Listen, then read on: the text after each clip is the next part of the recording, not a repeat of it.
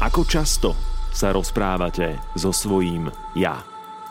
taká tá schopnosť si jasne nastaviť zrkadlo, vedieť sa stretnúť sám so sebou, vedieť mať vnútorný nejaký dialog. To je ťažká práca a treba povedať, že možno, že toto tu nám máme mnohí ako zanedbané. Toto je podcast Sabo sebou. Miesto, kde rozoberáme všetky otiene spoločenskej zodpovednosti a rozprávame sa o tom, ako robiť veci inak. Spolu lepšie. Inšpirujeme a motivujeme sa k uvedomelejšiemu životu. V tejto epizóde s Andrejom Vršanským keď sa človek pozrie na štatistiky, je veľmi nepravdepodobné, že každý vo svojej rodine by nemal niekoho, kto má duševnú poruchu. A napriek tomu tá stigma tu stále je, napriek tomu človek stále hambí vlastne o tom otvorene rozprávať. A s Martinom Knutom z Ligy za duševné zdravie. Investovanie do duševného zdravia vieme akože ohromné peniaze ušetriť ale možno, že budeme mať aj troška viacej spokojnejšiu krajinu. Ja som Mišo Sabo a vy, vítajte pri počúvaní.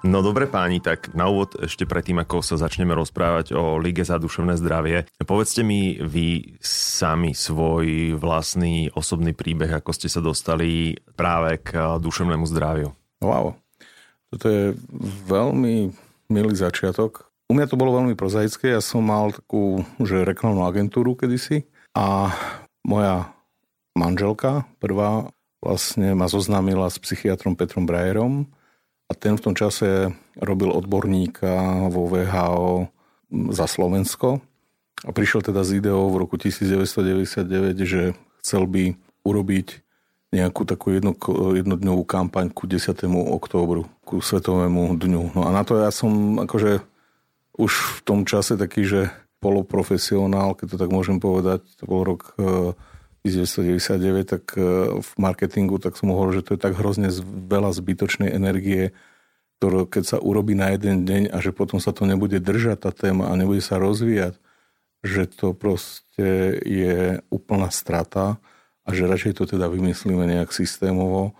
Tak sme si tak akože brainstormovali ešte s ďalšími odborníkmi, psychiatrami, psychológmi, a vznikla vlastne idea, že urobiť takúto nejakú strešnú organizáciu. Aj sme jej dali názov Liga za duševné zdravie. A odvtedy sa vlastne tak v tom celom angažujem a motám a ma to hrozne baví. No môj príbeh je taký mierne iný. Ja som e, pomáhal nejako reštrukturalizovať taký projekt, ktorý sa volá Tvoj Buddy. A to je taká neziskovka, ktorá hľadá dobrovoľníkov, dlhodobých dobrovoľníkov vlastne k deťom z detských domovov. Hmm.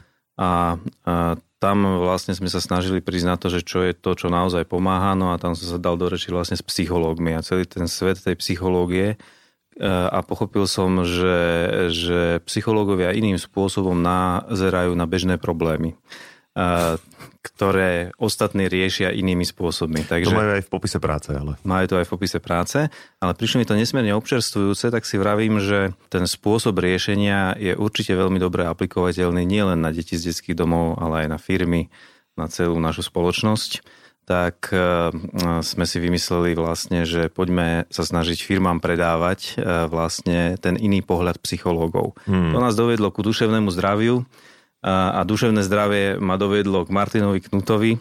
Povedali sme si, že e, spojíme síly, pretože bez toho, aby sme my tú spoločnosť nejakým spôsobom edukovali a prinášali správne informácie, tak e, ťažko budú príjmať ten iný náhľad na vec tých psychológov. Takže toto je môj krátky príbeh a, a s Ligou e, už bojujeme nejaký čas a tiež ma to nesmierne baví. Buďme konkrétni. Čo je to nejaký čas? Koľko rokov má Liga? Liga má vlastne tento rok, e, keby nebola táto pandemická situácia, tak by sme pravdepodobne niekde pri Maciálnom paláci mali v zrkadlovej sieni koncert e, ku 20. výročiu založenia. Hmm. Je to, to je jedna z vecí, o ktorú nás vlastne akože kvázi tento stav obral. A podeliť sa vlastne o tie skúsenosti, ktorých sme za 20 rokov vlastne akože nazbierali.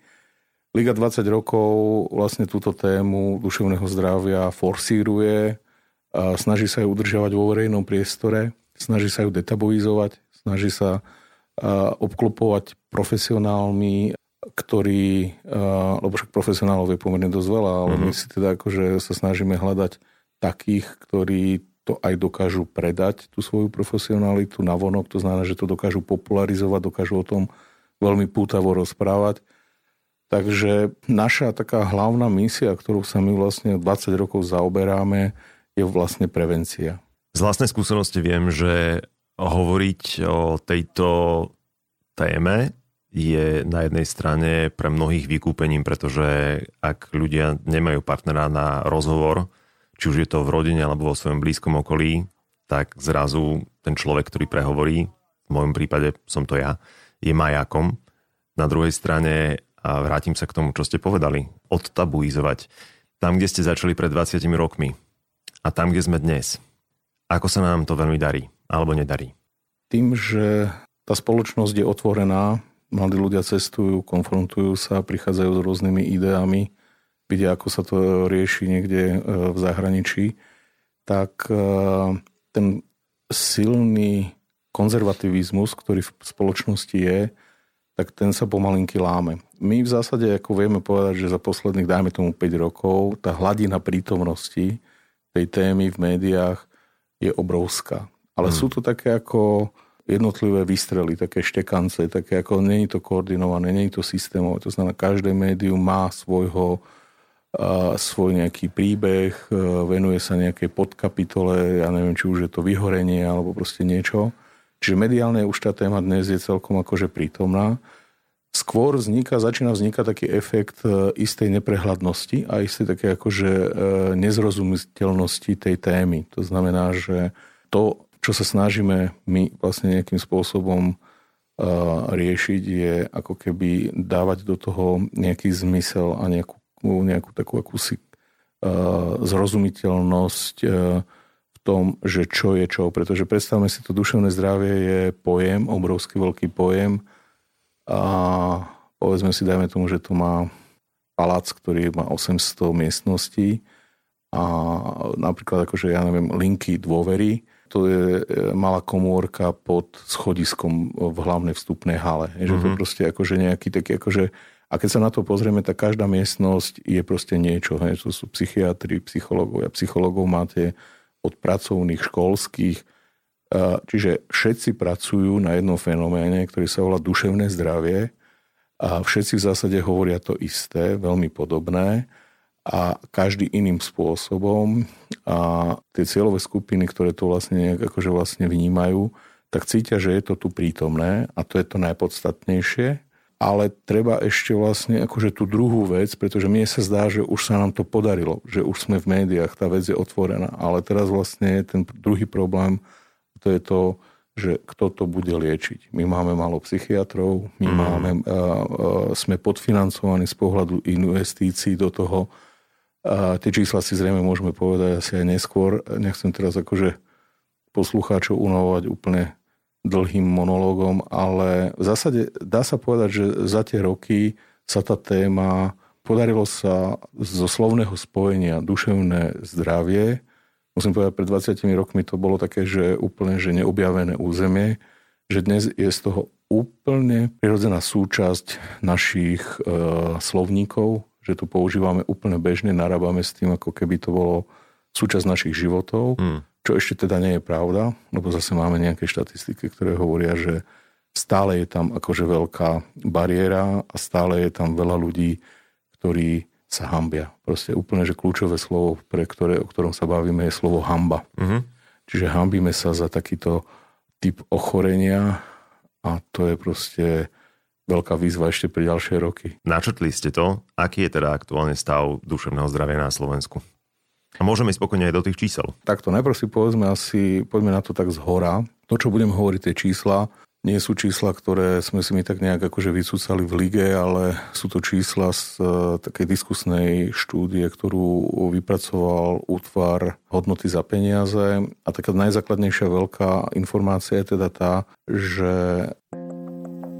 duševné zdravie sa dneska dá vlastne ako keby troška omerať finančne. A hovoríme o čísle 2,1 miliardy eur, čo nás stojí naše peňaženky daňových poplatníkov neinvestovanie do duševného zdravia. 2,1 miliardy sú tzv. spoločenské náklady, ktoré sa skladajú z troch balíčkov. Jeden sú priame náklady na lieky lekárov, štátne ambulancie, štúdium nových lekárov, proste všetko, s čím to je spojené. Druhý balíček sú vlastne náklady, ktoré sú spojené s nemocenskými. To znamená, že produktívny človek je vypísaný, ale voči tomu je ešte nejaký ďalší rodinný príslušník a tak ďalej.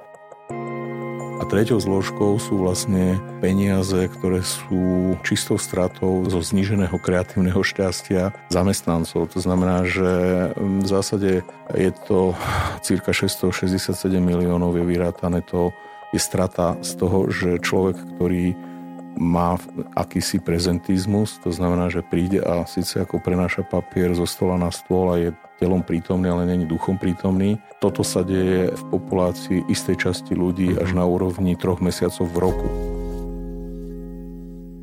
Keď si to vlastne vyrátate, tak to najkrajšie a najšťavnatejšie, čo zamestnávateľ môže mať človeka a tu jeho radosť z práce, tak to tam nie je uh-huh. a potom sú to vlastne akože také troška akože bezduché výkony. Živé schránky. Áno. Ale tieto náklady napríklad obsahujú také zaujímavé veci a to sa týka napríklad e, diagnostikovania nejakých chorôb. To znamená, že keď človek napríklad má panický atak, uh-huh. tak e, vyskúša všetkých špecialistov ešte predtým vlastne, ako mu prídu na to, že jemu fyziologicky nič nie je, ale trpí nejakou inou, inou vlastne diagnózou. Uh-huh. A tieto náklady to sú tiež také náklady, ktoré sú zahrnuté v týchto 2,1 miliarde, čo sú neuveriteľné prostriedky, keď si zoberieme, že napríklad rozpočet ministerstva zdravotníctva je, alebo teda toho zdravotníctva celkovo na Slovensku je 5 miliard ročne. Uh-huh. Hej, to znamená, že my sa tu bavíme o, o obrovských číslach a napriek tomu je vlastne podivuhodné, že keď sa človek pozrie na štatistiky, tak je veľmi nepravdepodobné, že každý vo svojej rodine by nemal niekoho, kto má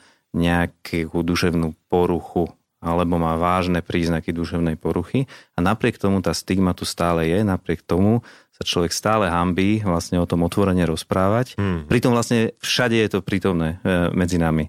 Takže akým spôsobom vlastne sa to dá vyriešiť tento problém, to je to, čo Martin začal hovoriť a to je vlastne poskytovanie kvalitných informácií.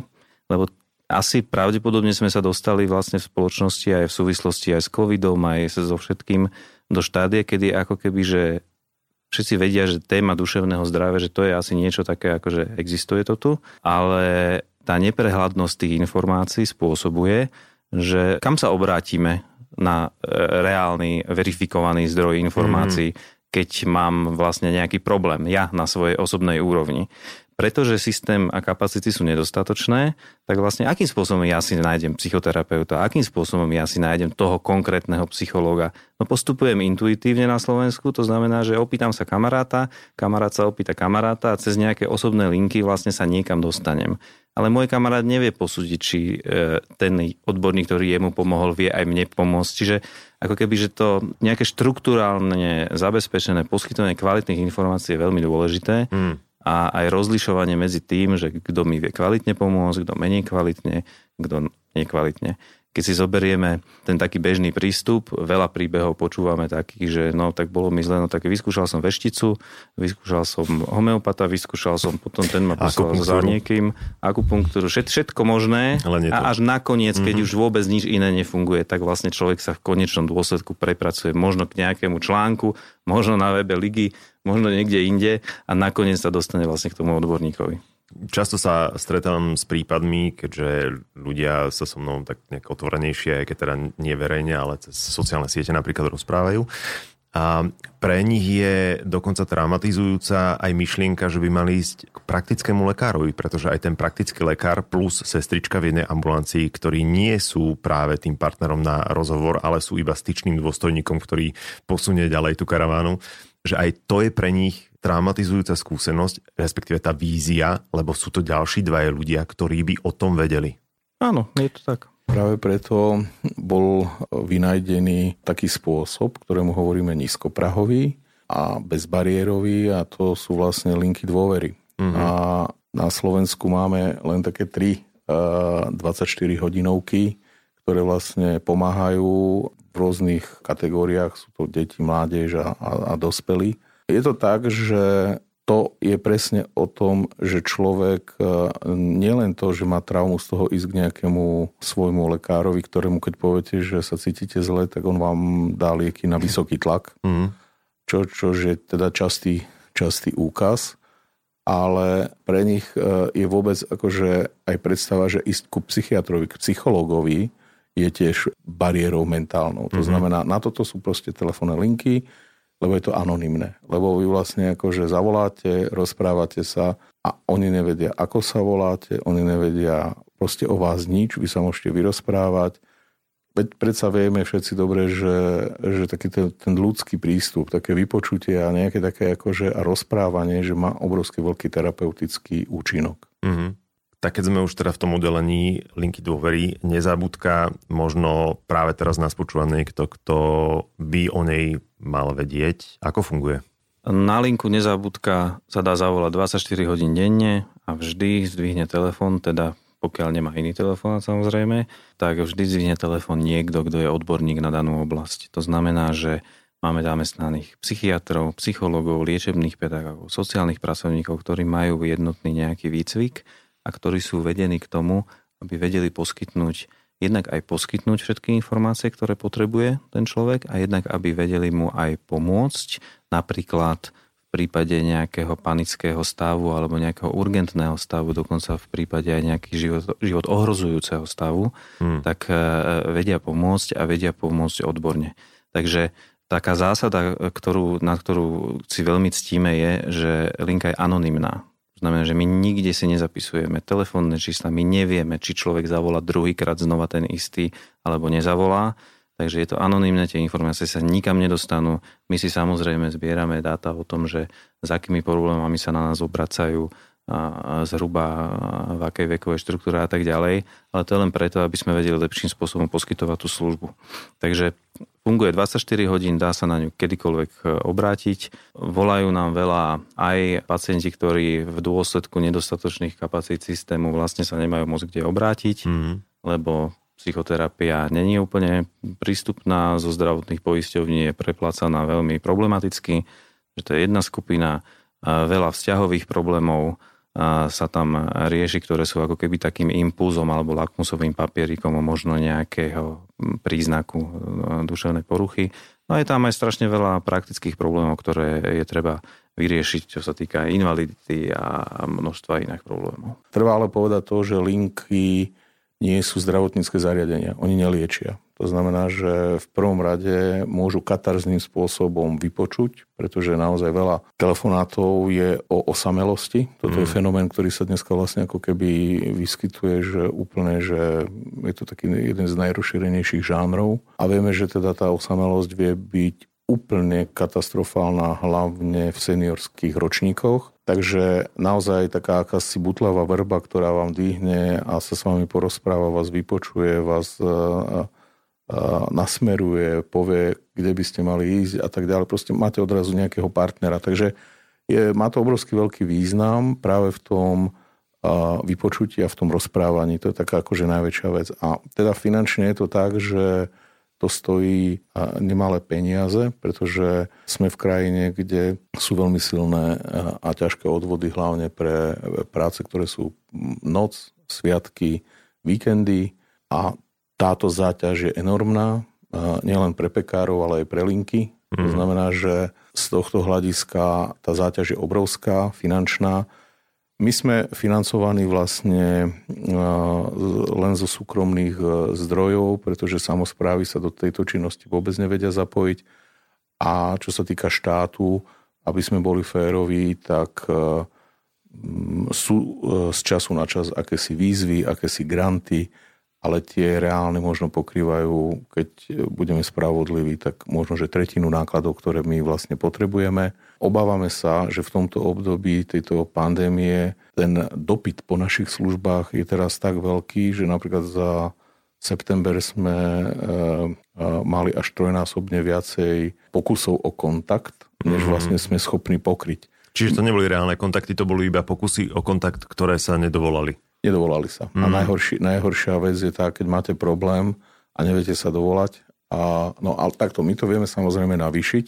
My ten počet e, odborníkov alebo každému z tých odborníkov vieme navýšiť e, nejaký počet hodín, vieme mať dvoch, troch. Technicky to nie je problém. My nemáme, Jasne. vieme proste v jednu chvíľu mať dvihnuté dva alebo tri telefóny. Toto nie je problém. Problém je ten, že nemáme na to financie, aby sme to vedeli zaplatiť proste tých ďalších, ďalších ľudí a o tom vlastne sa snažíme e, v tejto chvíli rozprávať aj so štátom. Ako reaguje štát? Lebo počul som také tamtami o možnom vzniku Rady pre duševné zdravie, aj to je nejaký posun.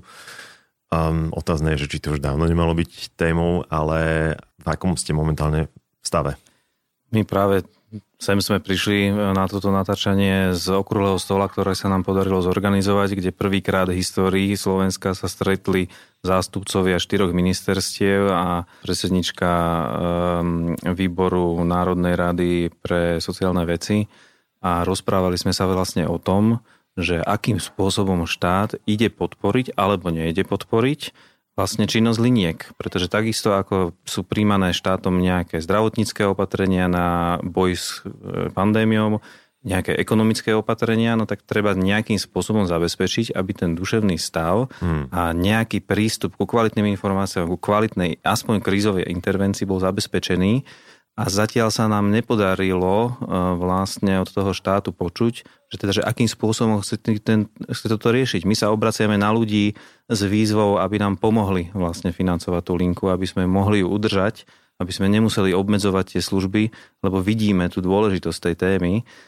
Na druhej strane treba povedať, že štát e, v tejto oblasti jednoducho tiež by mal zaujať jasné stanovisko a povedať, že áno, ja chcem, aby ľudia mali sa kam dovolať a to stojí nejaké peniaze a má nám nejakým spôsobom prispieť. Ten náš problém spočíva v tom, čo súvisí aj s radou vlády pre duševné zdravie a s celou témou duševného zdravia, pretože tí naši poradcovia sú aj psychiatri, ale my mm. nie sme zdravotnícke zariadenie, sú aj sociálni pracovníci, ale my neposkytujeme len sociálnu službu. Mm-hmm. Hej. Týka sa to aj mládeže, aj mládež nám volá, ale my nepatríme len pod školstvo. My sme vlastne nadrezortná téma. Jasne. A preto, lebo sme nadrezortná téma, preto sme teraz, sa nám podarilo ich teda historicky prvýkrát dať dokopy, aby sa tie ministerstva medzi sebou dohodli, že teda, že akým spôsobom jednotným postupom idú na toto reflektovať a aké nám pripravia alebo nepripravia, ako sa rozhodnú samozrejme, aké nám pripravia nejaké nástroje, ktoré e, nám pomôžu financovať vlastne túto celú tému. Čiže vy ste na nich vysypali kýbel, ak to mám tak prenesene povedať a teraz čakáme na to, že ako oni to poupratujú. My sme to dneska tak e, nejak e, metaforicky, aby sme si to tak vedeli predstaviť, rozdelili na také akože dve témy. Prvá je hasenie požiaru a to je proste nečakaný výskyt víru zvaného COVID. Uh-huh. A, a ten nás našiel neprichystaných, nepripravených a ukazuje nám vlastne také zrkadlo toho, že ako spoločnosť nie sme celkom dobré, e, v dobrej psychickej kondícii, uh-huh. to je prvá vec. O tom svedčí naozaj akože nárast až 40-50% e, ľudí v ambulanciách viacej klopká a my to vidíme zase akože na tých e, volaniach smerom na linky. A druhá je vlastne tak akože stavba nového domu.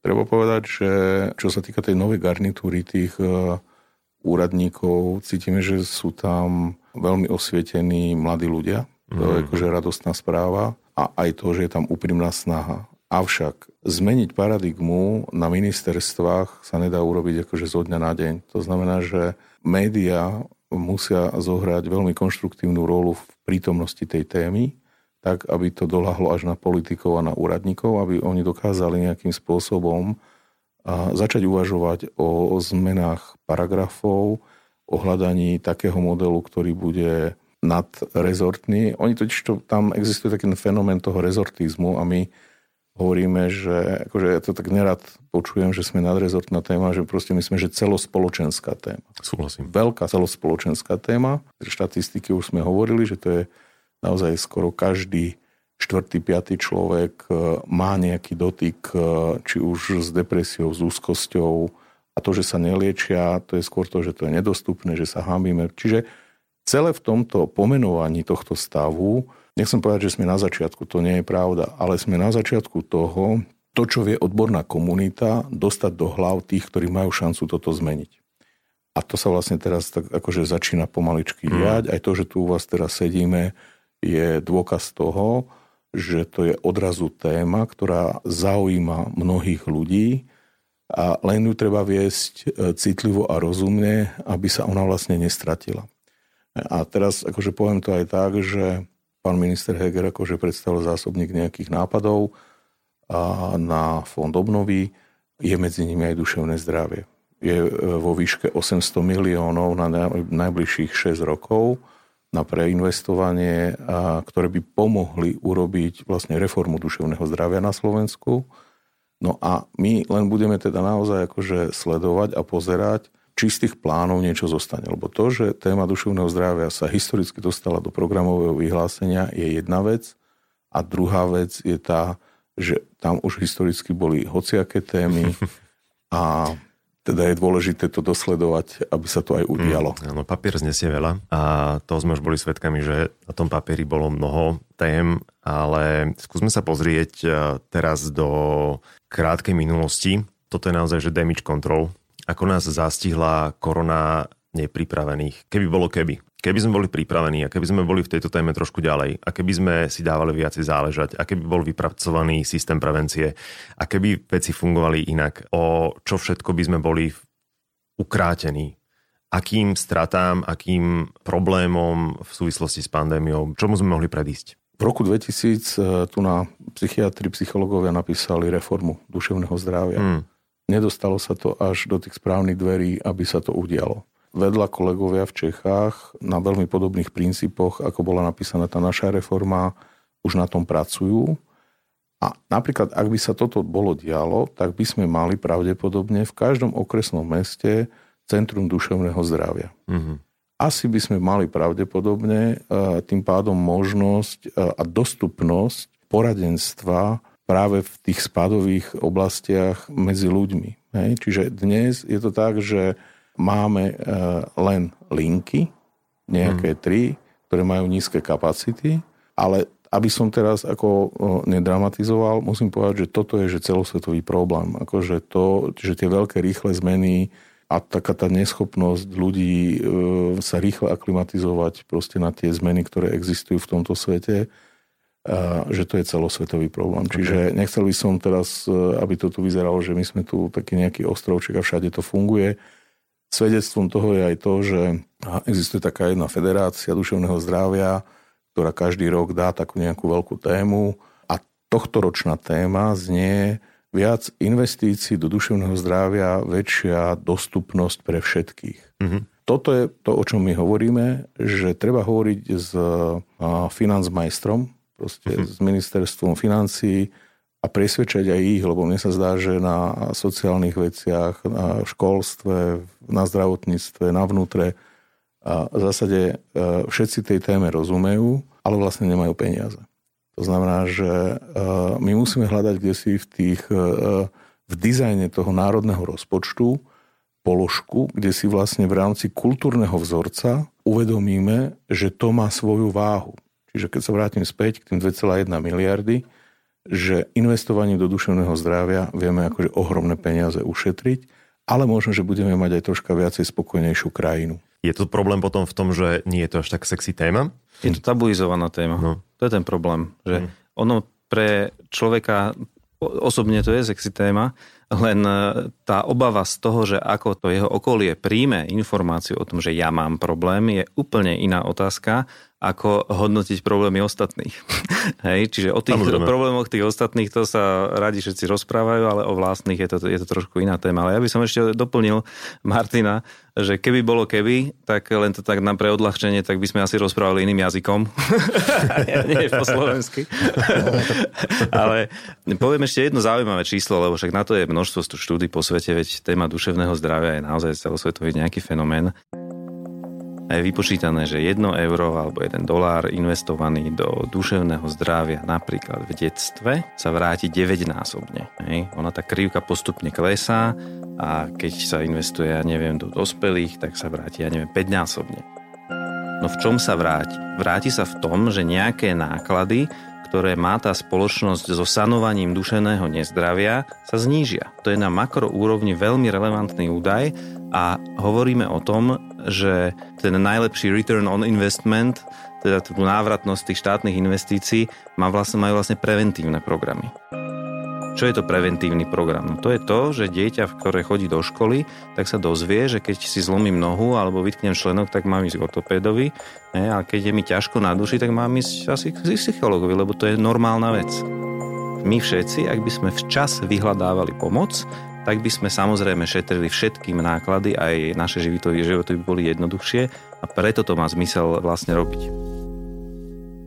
Čo spravila korona s duševným zdravím Slovenska, tak znel môj podcast, ktorý som nahrával niekedy koncom jary a vtedy to znelo dosť katastroficky. Teraz sme v úplne inej situácii, myslím s covidom, aj celospoločensky, aj s prístupom k pandémii, a nech si to vyložíme akokoľvek. Kde sme v duševnom zdraví? Kam sme sa posunuli? Za mňa je to tak, že ja nechcem vôbec bagatelizovať COVID v žiadnom prípade ale myslím si, že takým hlavným dôsledkom je vlastne skôr pandémia duševného zdravia. Hmm. Akože, alebo teda akože nárast duševnej nepohody, aby som to povedal. Ale to je skôr z toho asi zrejme zmetku rôznych informácií. Hej? Že proste akože valí sa to na nás z každej strany. Je to už e, namáhovo, dlhodobo, veľmi prítomné a je to záťaž na psychiku. Sú ľudia, ktorých Psychiatri nám hovoria, že sa zobudzajú ľudia, ktorí boli liečení pred 5-10 rokmi, mali pocit, že sú preliečení a tento stav ich vrátil vlastne regres? späť. Majú regres. Hmm. To znamená, že aj z toho, čo sme hovorili, dneska sme boli v rámci iniciatívy liniek na tom okrúhlom stole a tam, keď sme sa vlastne akože o tom bavili, tak naozaj ten nárast je na všetkých linkách, to nie je hmm. len na našej linke. Takže ten dopyt po tomto type služby tu je, a to reflektuje vlastne situáciu v tej spoločnosti. Nie, nie sú na to ani štatistiky. Môžeme hovoriť len o tom empiricky v tejto veci. No, možno, že Andrej to ešte doplní. Myslím, že aj ten vývoj, ako bol v prvej vlne, tak asi, nejak, asi je rozumný predpoklad, že podobný mm. vývoj bude vlastne aj počas druhej vlny. Ano. A tie témy napríklad, to je zaujímavé, že vlastne aké témy boli dominantné počas tej prvej vlny a mali taký vývoj, ktorý má aj takú nejaké logické odôvodnenie, že najprv volali ľudia ohľadom úzkosti Hej, potom to boli vlastne nejaké depresívne stavy.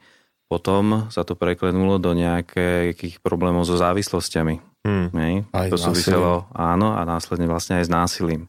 Takže to súviselo veľa aj s tým social distancing, aj, aj vlastne že s izoláciou, tak z tohto hľadiska to možno bude trošičku iné počas tejto vlny. Dúfajme teda, že sa nezavrieme tak ako počas marca úplne, ale dá sa očakávať úplne e, identický e, priebeh. Okay. Budeme Hm, neviem, či nadšenie je to správne slovo, ale netrpezlivo očakávať, ako sa k tomu teda po tom vašom okrúhlom stole postavia zákonodarci a financmajstri. Teraz je tu a teraz. Hej.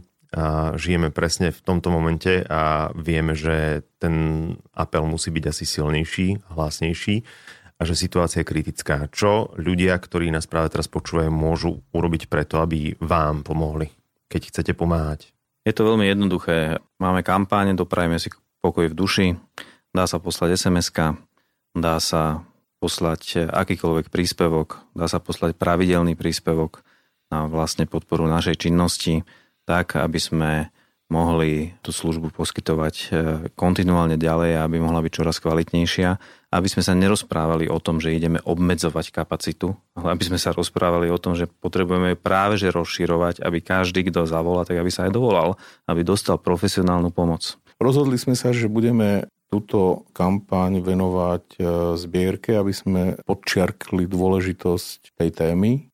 Nenádejame sa, že ľudia na uliciach e, majú vyriešiť tento problém, kde si myslíme, že by to mala byť zdieľaná nejaká akože vec aj so štátom, že štát by hmm. si toho mal všimnúť, preto je tá kampaň. Ale na druhej strane aj sa tak troška možno, že edukuje aj tá populácia, že um, toto sú veci, ktoré štát môže na to dať peniaze, ale ten vlastný prístup k samému sebe, taká tá schopnosť si jasne nastaviť zrkadlo, vedieť sa stretnúť sám so sebou, vedieť mať vnútorný nejaký dialog, to je ťažká práca a treba povedať, že možno, že toto tu nám máme mnohí ako zanedbané.